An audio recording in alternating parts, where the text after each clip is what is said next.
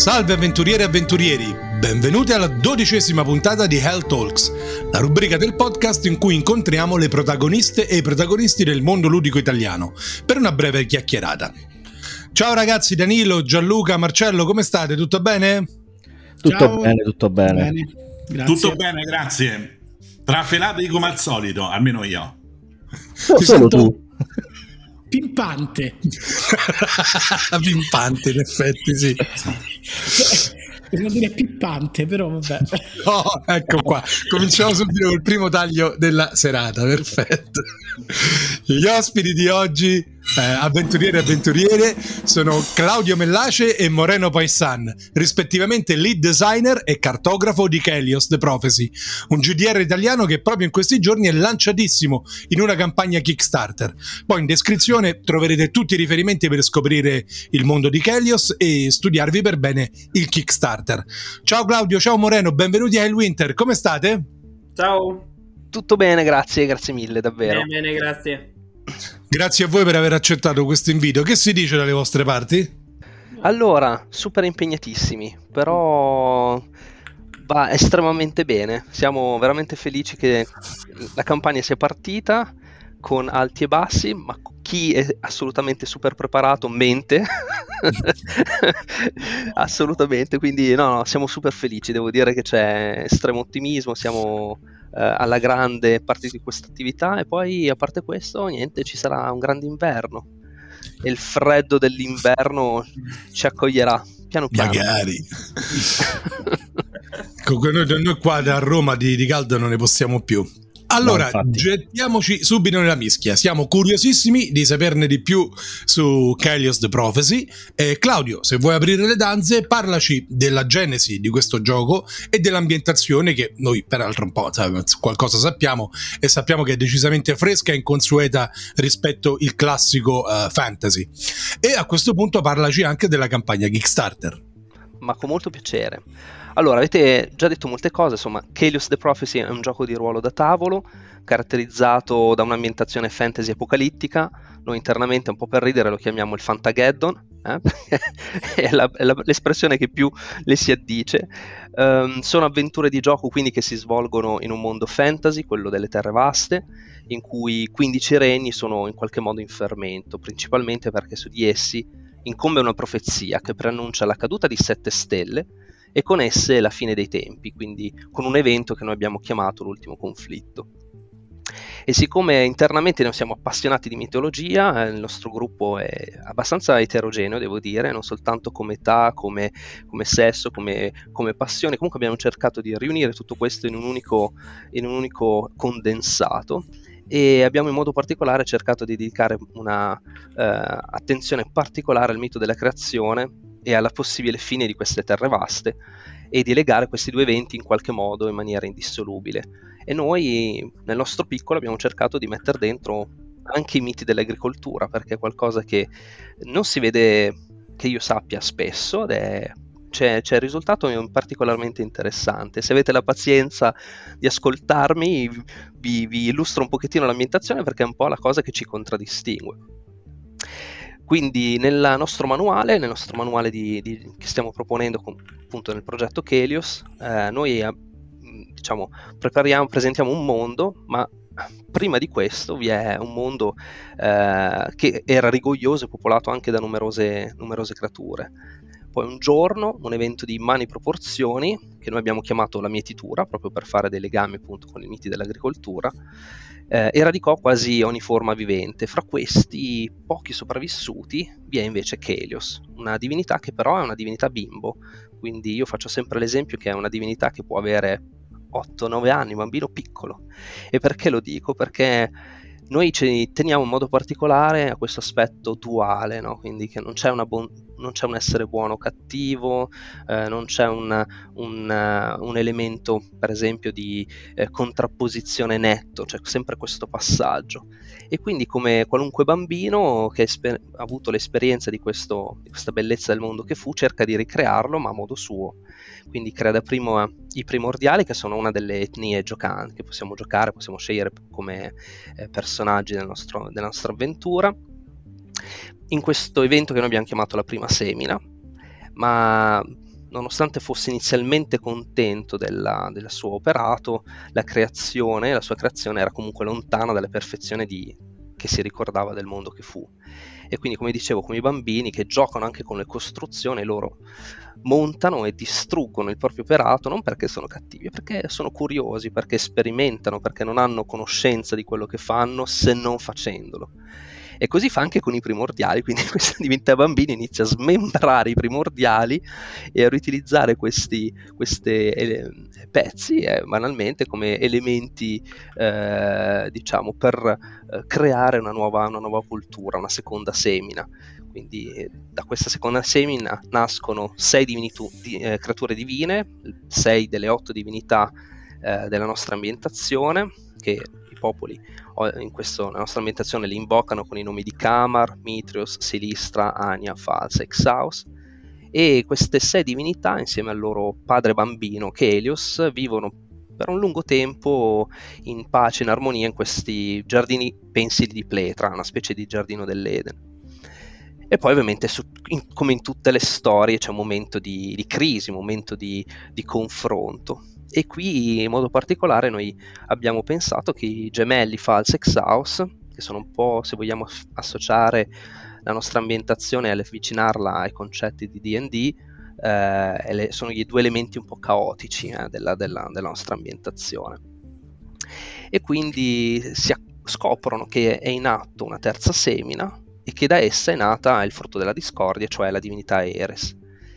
Qui non ovviamente siamo un diciamo, percorriamo per, un, un, un, sentiero quasi inesplorato uh, per, per, queste divinità, eh, ovvero Xaos, forse per rabbia, forse per paura, lui stesso non capisce bene i, su- la, i suoi sentimenti, uh, attacca, Xe- uh, attacca Eres, ha un po' paura che, sai, se i primordiali sono diventati un nutrimento per noi, chissà mai che noi non diventiamo un nutrimento anche per, terza, per questa terza semina, per Eres. E qui nasce il primo conflitto dove Xaos ferisce quindi la dea Eres con il falcetto del padre, mentre sta per avventarsi una seconda volta sulla dea, lo stesso Chelios lo colpisce con uno stralo di luce e da lì eh, i fratelli che sono nel frattempo accorsi attaccano il proprio padre e ne distruggono l'essenza corporea. Quindi mm, diciamo tutto nasce con un infanticidio, eh, perché comunque questa divinità è una divinità bambino e persa l'essenza corporea di Chelios, le divinità, quindi mi ricollego alla profezia, si spartiscono i semi divini, con i quali probabilmente eh, lo stesso deo, il dio Chelios o avrebbe costruito altre creature come terza, in una terza semina o quarta semina o magari erano semi di scarto, lasciamo eh, esplicitamente aperto questo punto. Comunque con questi semi divini le divinità creano le nuove etnie nelle terre vaste, ma vi sono dei semi particolarmente belli che tutte le divinità rimaste avrebbero voluto possedere, ma per evitare un conflitto o che il conflitto si propagasse tra i fratelli, questi semi che poi sono uova di drago vengono eh, scagliati nella volta celeste e con essi creano le stelle. Quindi la profezia annuncia che queste stelle tanto bramate un giorno cadranno sulla terra e che le divinità nell'era, adesso siamo nell'era degli eroi nella nostra ambientazione, un giorno torneranno a muovere i passi, eh, solcare le, le terre del nostro mondo e con esse i propri eserciti per decidere in qualche modo il destino delle terre vaste. E questo è un piccolo assunto del mito della creazione, della profezia che c'è nel nostro in Chaos the Prophecy. Che bellezza! Interessante, sì, sì. veramente. Molto particolare. A noi piace molto perché eh, richiama appunto questo, questo disagio, queste, questo conflitto che eh, spesso può nascere anche tra noi umani, banalmente dalla mancanza di dialogo, dall'incomprensione, tutto ha un'escalation che eh, si, si acuisce eh, proprio perché non si ha la possibilità di, di, discutere, di spiegare i dettagli. E questo ovviamente è ciò che speriamo appunto di mettere in, in, in opera. Eh, eh, il Kickstarter, come mi hai chiesto, appunto effettivamente è partito qualche giorno fa, sta andando molto bene, eh, siamo estremamente contenti del, di come sta andando, ma come si dice, ogni passettino in più ci permette di ampliare il nostro, nostro mondo, quindi eh, assolutamente cercateci sui vari link che immagino metterete poi fuori onda perché siamo curiosissimi anche di avere il parere delle persone che eh, stanno seguendo questo progetto che si avvicinano a questo progetto. E senti una domanda, hai avuto da cosa avete preso spunto per fare diciamo questo, queste divinità, questo pantheon? Eh... Allora, diverse sono le nostre eh, esperienze, le nostre passioni. Eh, certamente, come dicevo all'inizio, siamo appassionati di mitologia e devo dire la verità, io credo che la, la cultura umana in generale è talmente prolifica e interessante, eh, soprattutto quelle culture che sono anche magari sparite, che non sono per forza così note, che uno potrebbe scrivere eh, semplicemente pun- puntando un po' su quelle, eh. ce ne sono tantissime dal, dai, nei vari continenti, abbiamo guardato alcune cose, eh, diciamo alcune culture africane, alcune culture, eh, come dicevo, sparite nel Medio Oriente, e ce ne sono tante che poi si sono fuse e riassemblate poi in, questo, in queste divinità eh, cercando di dare loro ehm, una pensiamo, speriamo, una eh, profondità e una complessità d'animo che è tipica forse di noi, di noi umani, ma che è la parte più interessante, perché eh, cer- abbiamo cercato di allontanarci da alcuni dei canoni che si possono ritrovare in certi giochi di ruolo, dove quello è il dio del fuoco. Ok, e quindi un pochino più in là, dammi qual è il, la sua passione, le sue paure, eh, i suoi desideri, perché si dovrebbe comportare in un certo modo. E la parte difficile ovviamente è stata calarsi nei bisogni di, a volte anche lontani, eh, perché certe peculiarità di queste divinità sono ben diverse da, uh, no, delle, dalla mia magari personalità e questa è stata comunque un'esperienza abbastanza motivante e interessante per poter esplorare appunto elementi diversi rispetto a, a ciò che siamo noi stessi. Ecco. Quindi sono stati umanizzati e con pregi, difetti, con diciamo con uh, aspirazioni, debolezze. Assolutamente, assolutamente.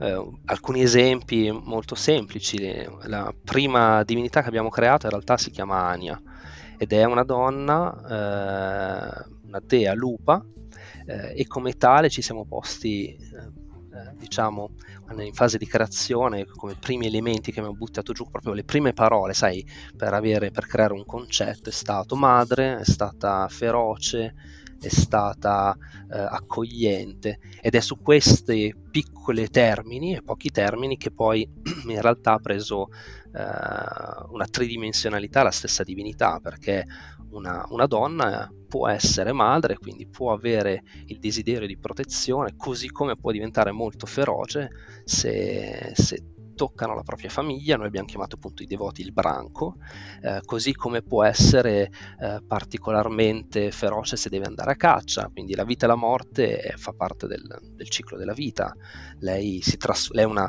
è una she-wolf, quindi una una donna lupa mannara, una dea lupa mannara e, e come tale ama la libertà di, di essere in entrambe le forme che sono anche molto diverse, per esempio.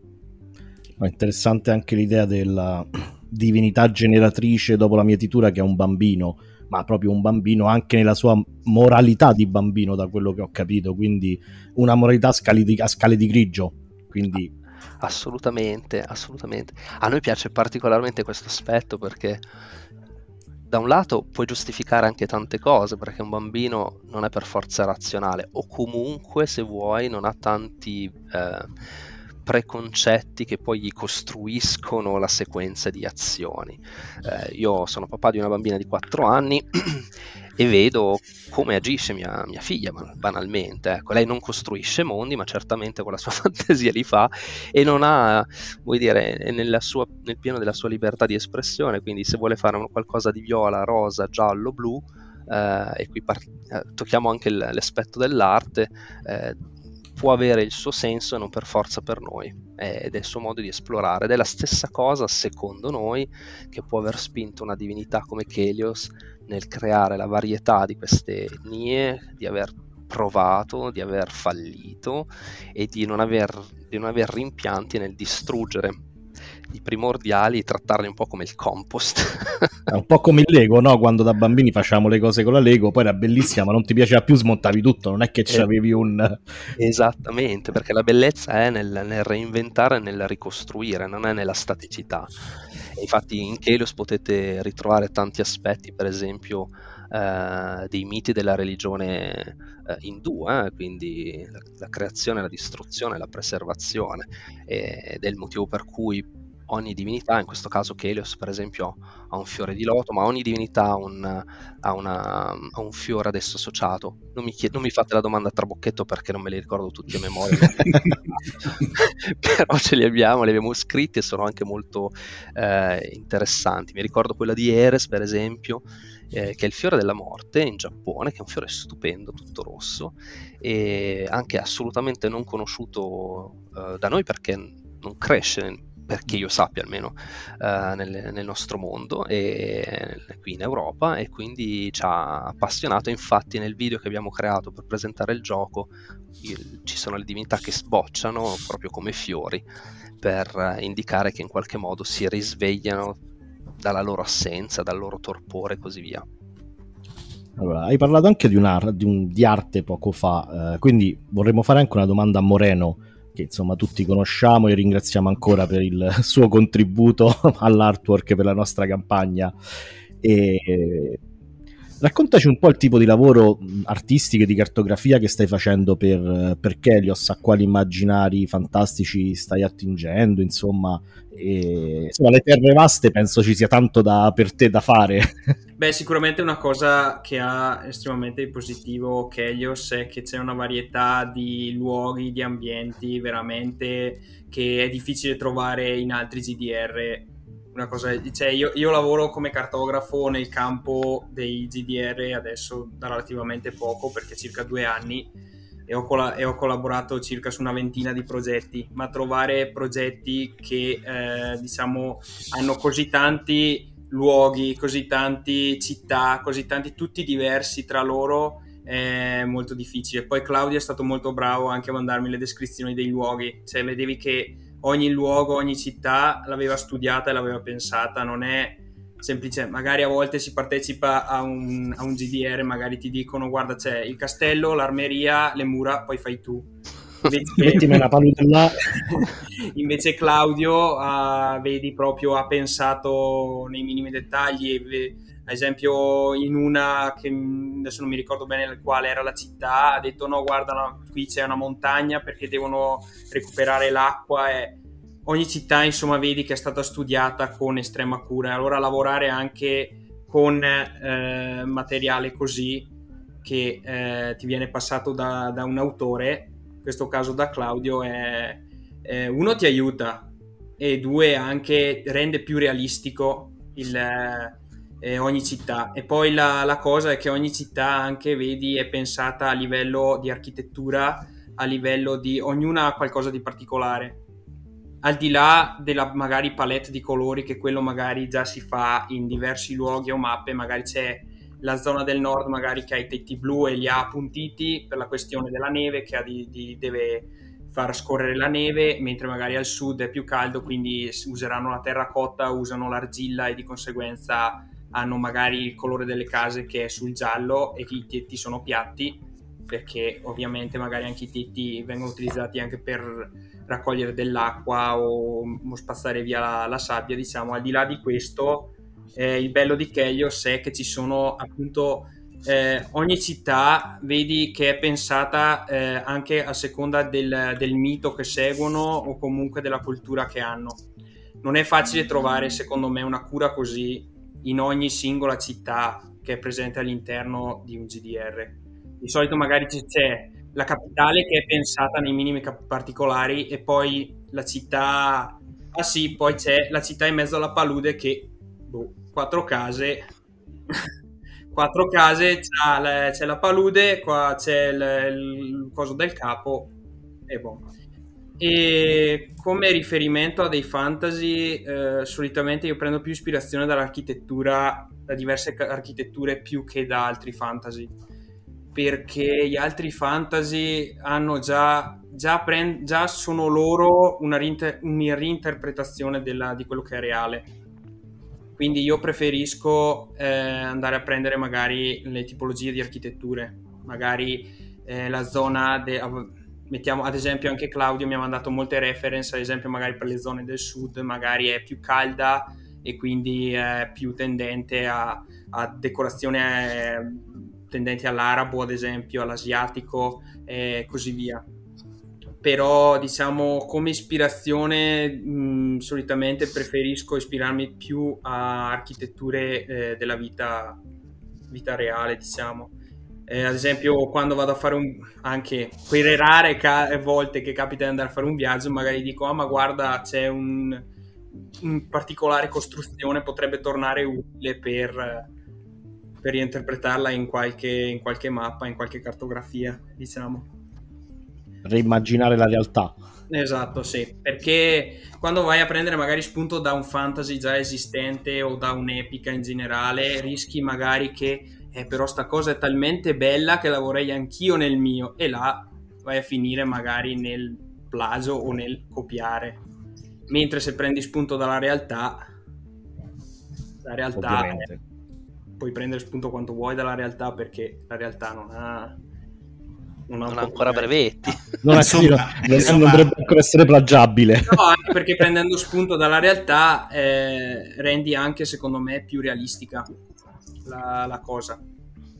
Diciamo. Insomma, avete re- reinventato tutta un'ambientazione, avete reinventato tutta una geografia con mappe e tutto quanto. Ma eh, il, eh, voi dite che, eh, o meglio, descrivete come ehm, agnostico questo gioco. E- ma che significa eh, nel, diciamo, poi nella, nella realtà? Come, come viene interpretato questo agnosticismo del gioco? Allora, guarda, in maniera molto semplice abbiamo pensato di sviluppare l'ABC. Sono tre manuali che iniziano rispettivamente con la A, con la B e con la C. Il, il core book, quindi il nostro eh, manuale di regole, effettivamente eh, è un manuale di, di- scusate, di, di ambientazione, è un, è un manuale di ambientazione senza regole. Quindi eh, sono principalmente eh, un insieme di storie, eh, di eh, miti della creazione, eh, ci sono informazioni riguardo le etnie ancestrali, ci sono tante mini storie anche riguardo le gilde, proprio per creare degli spunti di gioco. E pertanto può essere utilizzato con qualunque sistema di meccaniche che ai vari giocatori può far piacere.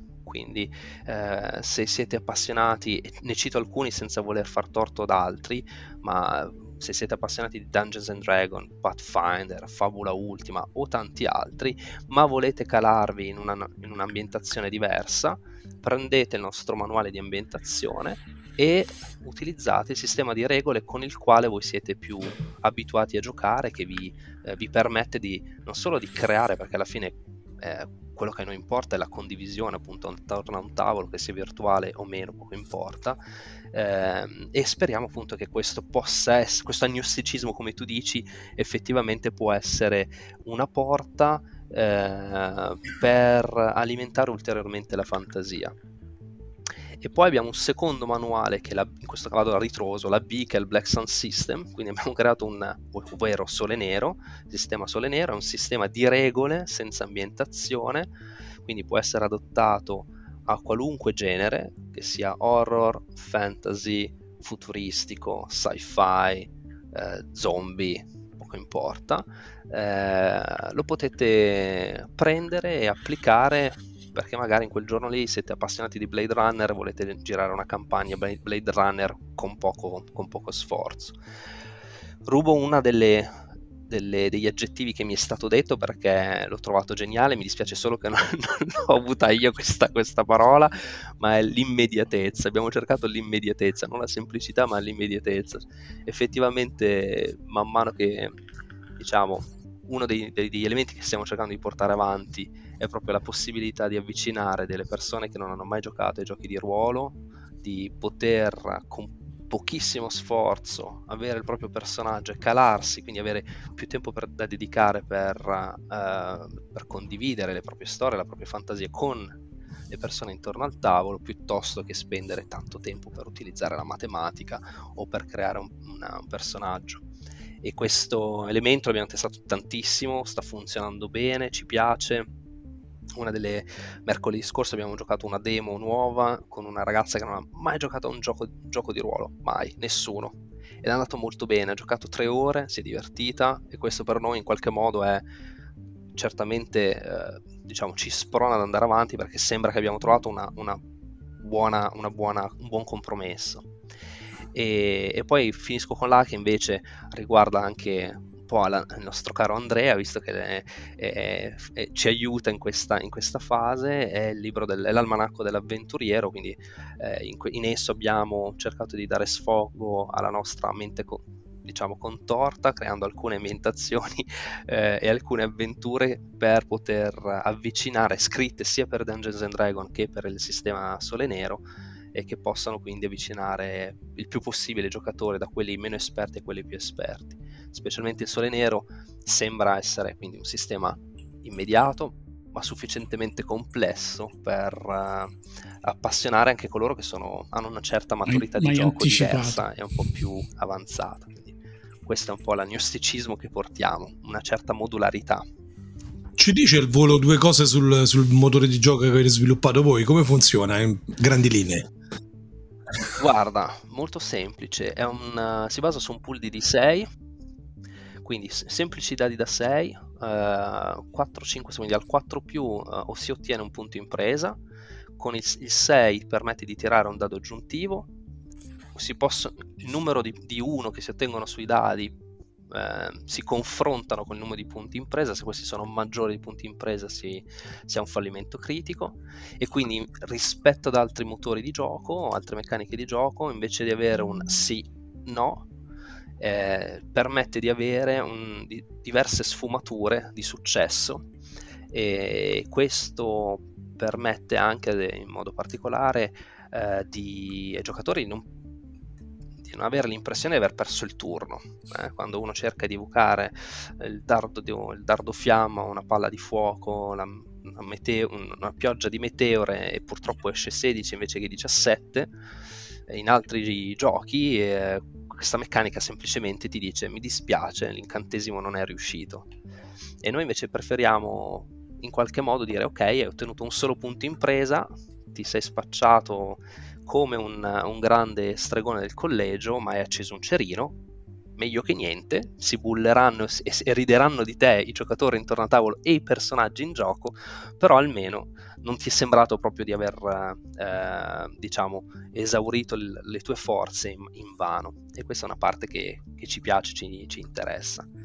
E un altro aspetto diverso è un po' il, il sistema di turni, il, noi abbiamo sviluppato un concetto leggermente diverso rispetto all'iniziativa standard, eh, basata su una, una, specie di barra dell'iniziativa, come in alcuni videogiochi questa si eh, esaurisce e si riaccumula in funzione un po' del, delle azioni che vengono fatte, per cui la fatica accumulata eh, in un turno ha degli effetti, si ripercuote anche sui eh, turni successivi.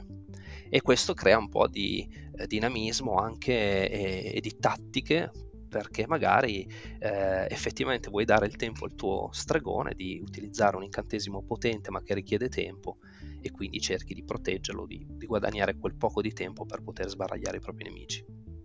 Parte integrante del progetto di Helios è anche una colonna sonora. Chi l'ha composta? Claudio? Allora, vi è una, una, un bravissimo gruppo di musicisti eh, facciamo anche il nome e cognome, in questo caso è la Sonor Village, che, no? è abbastanza nota direi nel mondo dei giochi di ruolo e oltre, perché si, eh, si è specializzata proprio nelle musiche di ambientazione per giochi di ruolo e, giochi, e videogiochi. E tramite loro abbiamo realizzato ad oggi 11 tracce che, come Moreno ha spiegato, sono strettamente legate non solo all'arte, ma anche, eh, quindi l'arte visiva, ma anche l'arte musicale dà spessore e rilievo a ciascun, eh, a ciascun, a ciascun regno, a ciascuna parte di queste, di queste terre vaste. Eh, Moreno ha accennato per esempio ad alcune ispirazioni medio orientali, abbiamo una città che si chiama Anerat, è la capitale di uno dei regni, che eh, si trova a essere diciamo sul, eh, a cavallo fra due continenti, un po' come Istanbul, che è stata un po' il punto di partenza per creare la nostra, la nostra città, e effettivamente la colonna sonora associata è chiaramente di, di stampo eh, medio, medio, orientale, il Gran Bazar, eh, quindi potete ritrovare eh, delle sonorità chiaramente eh, legate al, al, mondo medio orientale, ce ne sono altre eh, più ehm, vicine al, al ai popoli del, mm, del Mediterraneo, del, nel, del, Nord Africa, principalmente noi per tutto ciò che riguarda la città di Ramat ci siamo molto ispirati alla cultura marocchina, ma la cultura marocchina sofisticata direi, quindi infatti lì esiste una popolazione che sono eh, gli Orkmar, ma sono Orkmar, quindi orchi, che eh, rispetto ai canoni standard non sono eh, brutali, violenti e privi di culture di, e di, diciamo, eh, e di tatto a volte anche, anzi in questo caso loro hanno, amano lo sfarzo, sono vestiti con la seta, eh, sono ricchi commercianti, eh, commercianti di, di, persone, ma sono commercianti, quindi un, seguono in qualche modo un capitalismo magari perverso, acquistano e rivendono eh, prigionieri di guerra, politici che possono dar fastidio, soprattutto nelle linee di successione eh, eh, del, di, diciamo delle, dei regni però è una, una, cultura che adora la musica, che adora il cibo e anche in questo caso quindi esiste una traccia che richiama queste, queste notti eh, orientali. In modo particolare,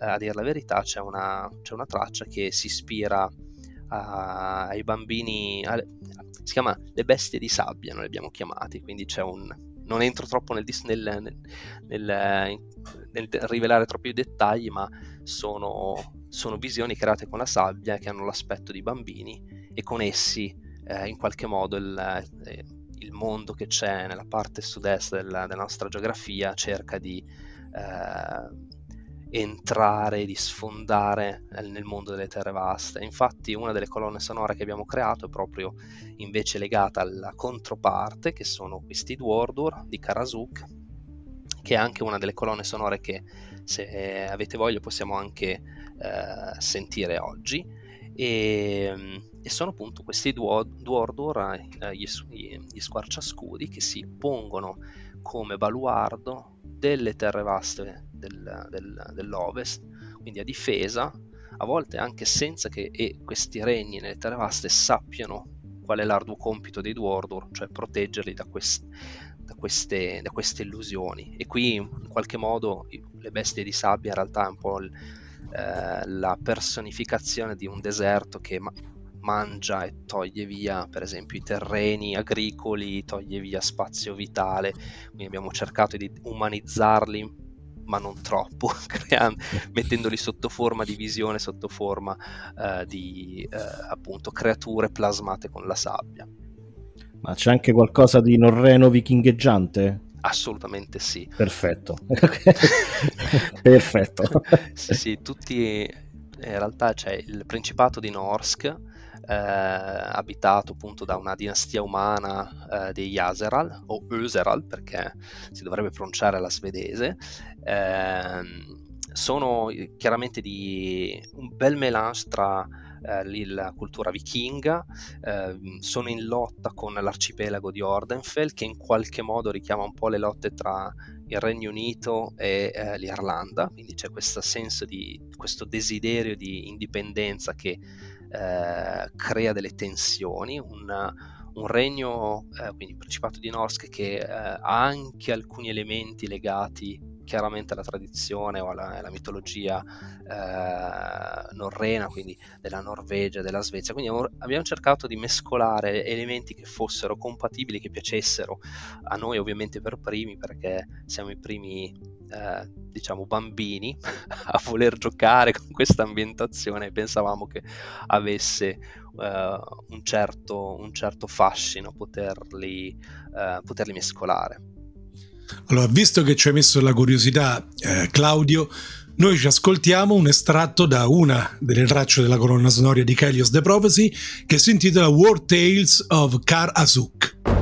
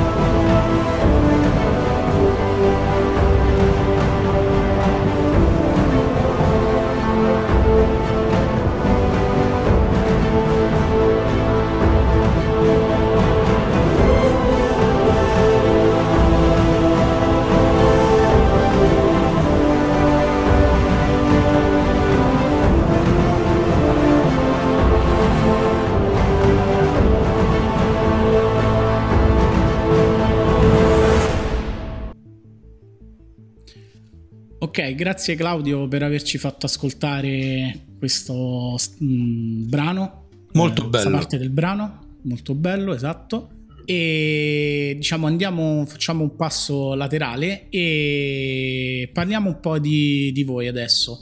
Uh, Moreno, uh, ci puoi raccontare qualcosa in più sulla tua biografia ludica? Uh, quando hai incominciato a giocare di ruolo? qual è il tuo primo GDR e quale GDR preferisci attualmente? Mm-hmm.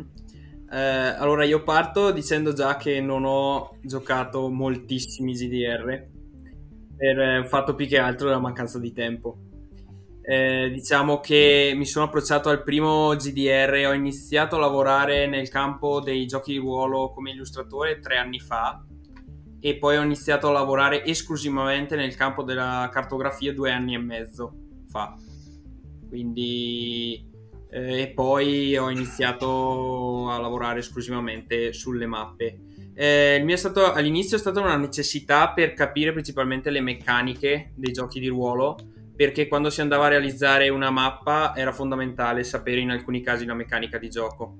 Eh, come ad esempio in Lex Arcana eh, c'erano alcune cose che era necessario aver provato anche in Brancalonia quando eh, diciamo che il primo gioco che ho giocato è stato Brancalonia direi che mi ha mandato Mauro Longo per, eh, e mi sono approcciato in primo luogo a quello basandomi comunque su delle letture che avevo fatto io del manuale del, di D&D perché ovviamente Brancalonia si basa sul, sulla meccanica di D&D sulla quinta edizione sì.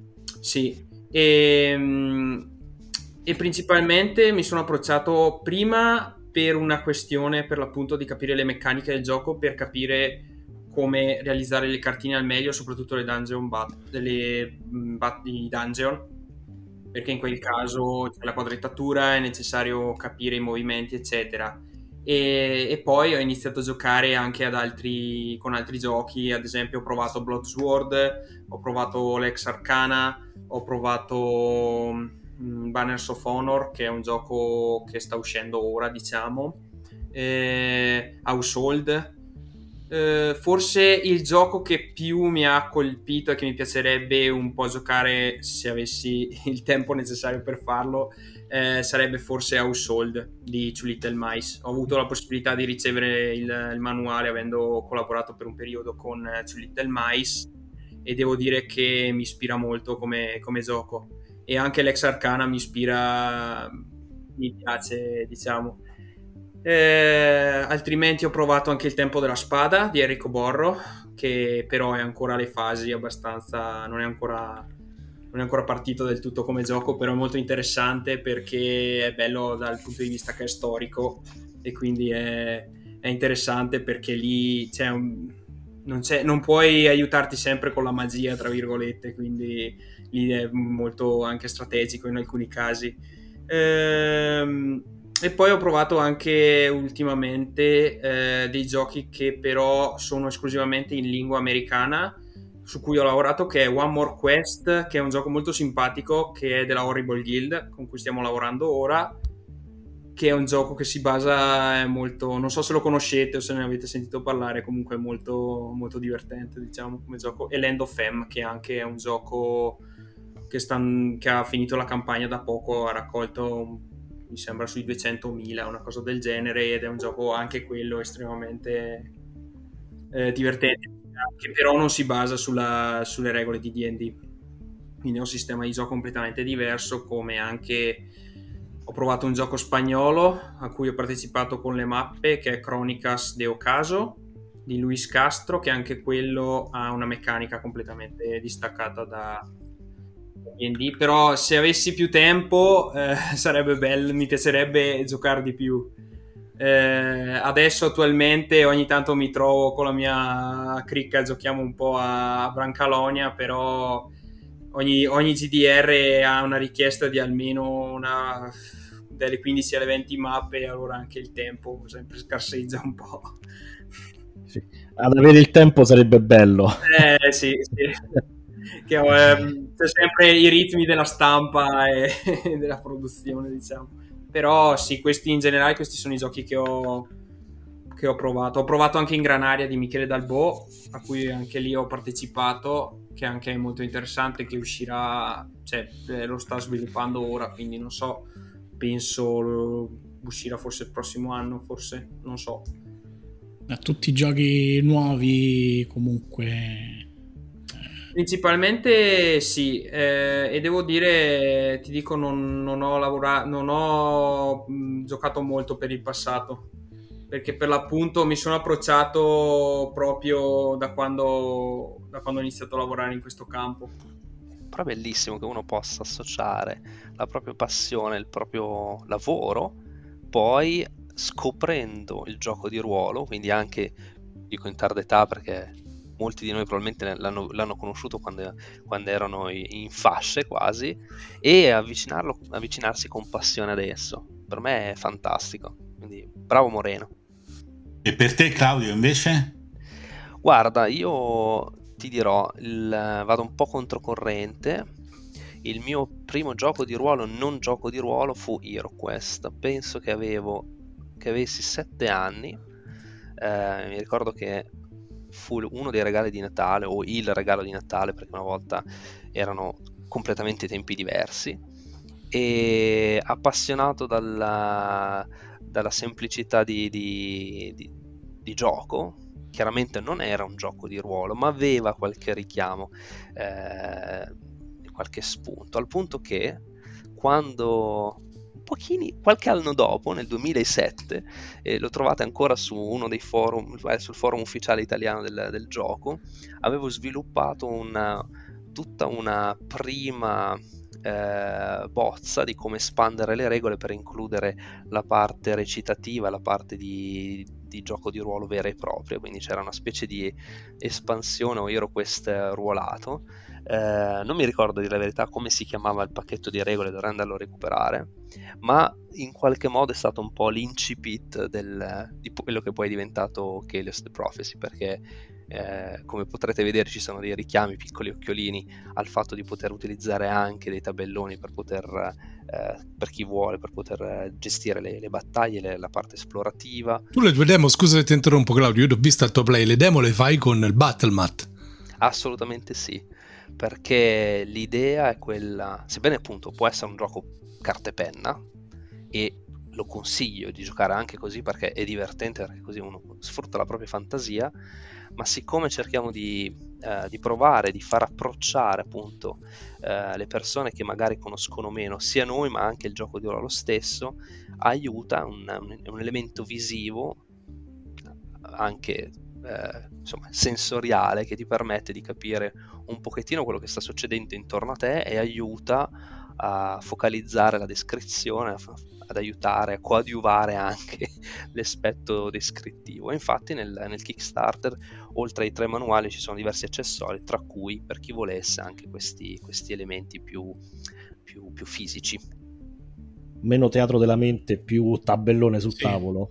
Più esatto. style. Esatto, esatto. Poi eh, io sono veramente un, un, promotore, un ambasciatore, un cavaliere sprombattuto sul fatto che le, dobbiamo veramente utilizzare il, al meglio la nostra mente, che possiamo, eh, cioè è capace di, di generare il, il, meglio senza... Eh, se, se, gli vengono dati gli strumenti giusti, quindi la lettura, non, eh, la, la condivisione, lo, lo, scambio con le persone, tutte queste sono elementi che possono alimentare molto bene la nostra fantasia. Però appunto mi, è per, mi è stato, c'è stato un caso anche di giocare con dei bambini di piccolini d'età e ovviamente il tabellone è qualcosa che attira, qualcosa che, che li invoglia a giocare e poi per carità le porte e le miniature fanno magari due metri di volo attraverso la stanza, però fa parte del gioco fa parte della scoperta. Con quale il vero, vero e proprio gioco di ruolo hai cominciato, Gla? Dungeons and Dragons. E ne ho giocati tanti. Uno dirà, ovvio, Dungeons and Dragons. Ne ho giocati tanti e ti dico anche la verità. Eh, ho, ho, ho, anche abbandonato i giochi di ruolo da tavolo dopo Cthulhu per colpa di un'avventura non giusta, un po' cervellotica che mi ha lasciato diverse notti insonni perché secondo me non era scritta bene e quindi l'ho riscritta, l'ho riscritta per ripresentarla. Secondo me avresti dovuto, avresti dovuto farla così. E poi si è creato un divario incolmabile ho, tra ho te cambiato amici. Ecco, poi ho dovuto cambiare città, amici e tutto. No, scherzi a parte. E fu così che finì a Ginevra a lavorare. Battute a parte, non ho giocati tanti. Un altro gioco che mi ha incuriosito, che mescola alcune dinamiche, alcune meccaniche di gioco, dei giochi di ruolo, con l'aspetto del ma- battle map e, e, e, il tabellone. Non so se lo conoscete, Time Stories. Ed è molto intrigante, è un gioco in scatola. Io un board game. Eh, ve lo consiglio, è veramente simpatico perché le storie sono abbastanza ben costruite, un paio di avventure magari potevano essere aggiustate, ma è intrigante, molto intrigante la meccanica perché permette a dei viaggiatori nel tempo in realtà di entrare nel corpo di, di persone che sono dei specie di vascelli. Eh, del, esattamente, quindi ad ogni missione ti eh, devi interpretare un personaggio diverso. Quindi è simpatico, molto interessante. E altrimenti giochi che vorrei vedere più spesso sono appunto questi giochi indie, hai menzionato in Granaria, me la parte, tutta la parte cyberpunk eh, affascina particolarmente. Eh, uno potrebbe dire perché allora hai fatto fantasy? Il dark fantasy è la, il primo amore, poi c'è il secondo amore, ma sai come, so, come le nozze. Primo, primo, matrimonio, poi ci sarà il secondo matrimonio. Cyberpunk potrebbe essere il secondo matrimonio. Quindi, quindi amici ascoltatori, sappiate che eh, molto probabilmente in un futuro prossimo ci sarà anche un Kickstarter sul gioco Cyberpunk. L'espansione. Di che? Esatto. L'espansione.